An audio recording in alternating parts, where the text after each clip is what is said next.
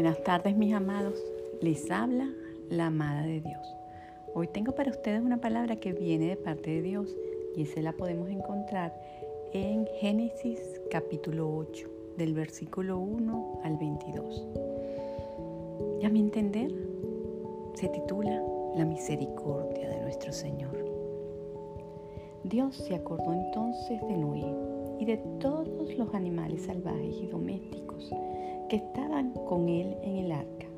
Hizo que soplara un fuerte viento sobre la tierra y las aguas comenzaron a bajar. Se cerraron las fuentes del mar profundo y las compuertas del cielo y dejó de llover.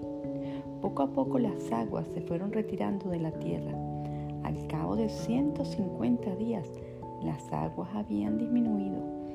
El día 17 del mes séptimo, el arca se detuvo sobre las montañas de Ararat y las aguas siguieron bajando hasta el primer día del mes, del mes décimo. Pudieron verse las cimas de las montañas.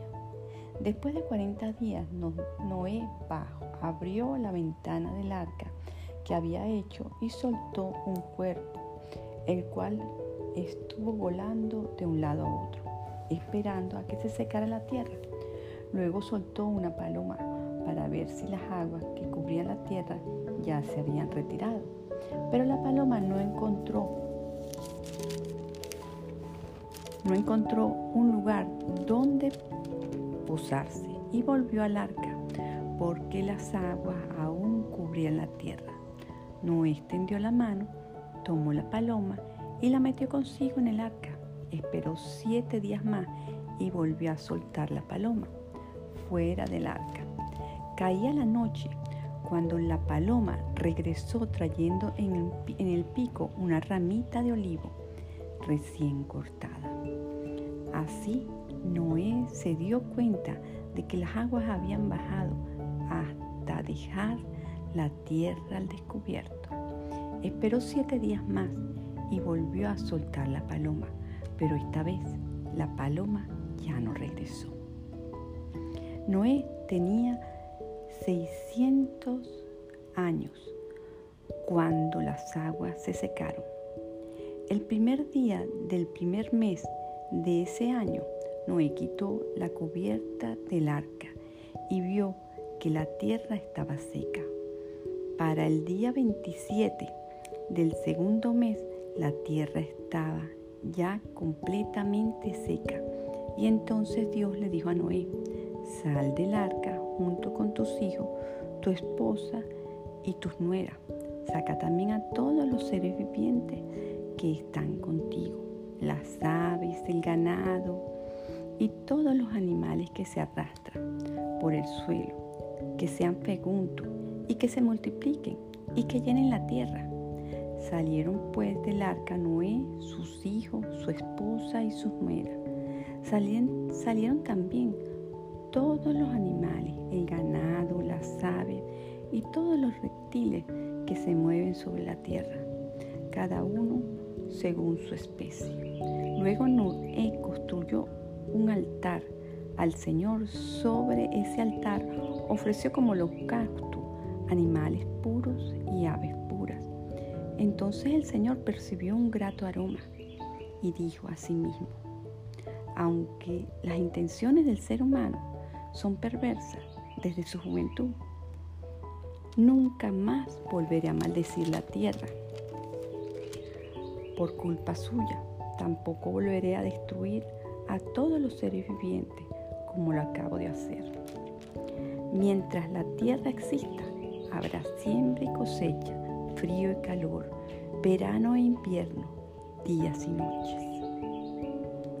Gracias mi Señor por esta palabra que hoy trae al pueblo de Dios. Y gracias por darme el privilegio de analizarla y de llevar al pueblo de Dios una palabra certera.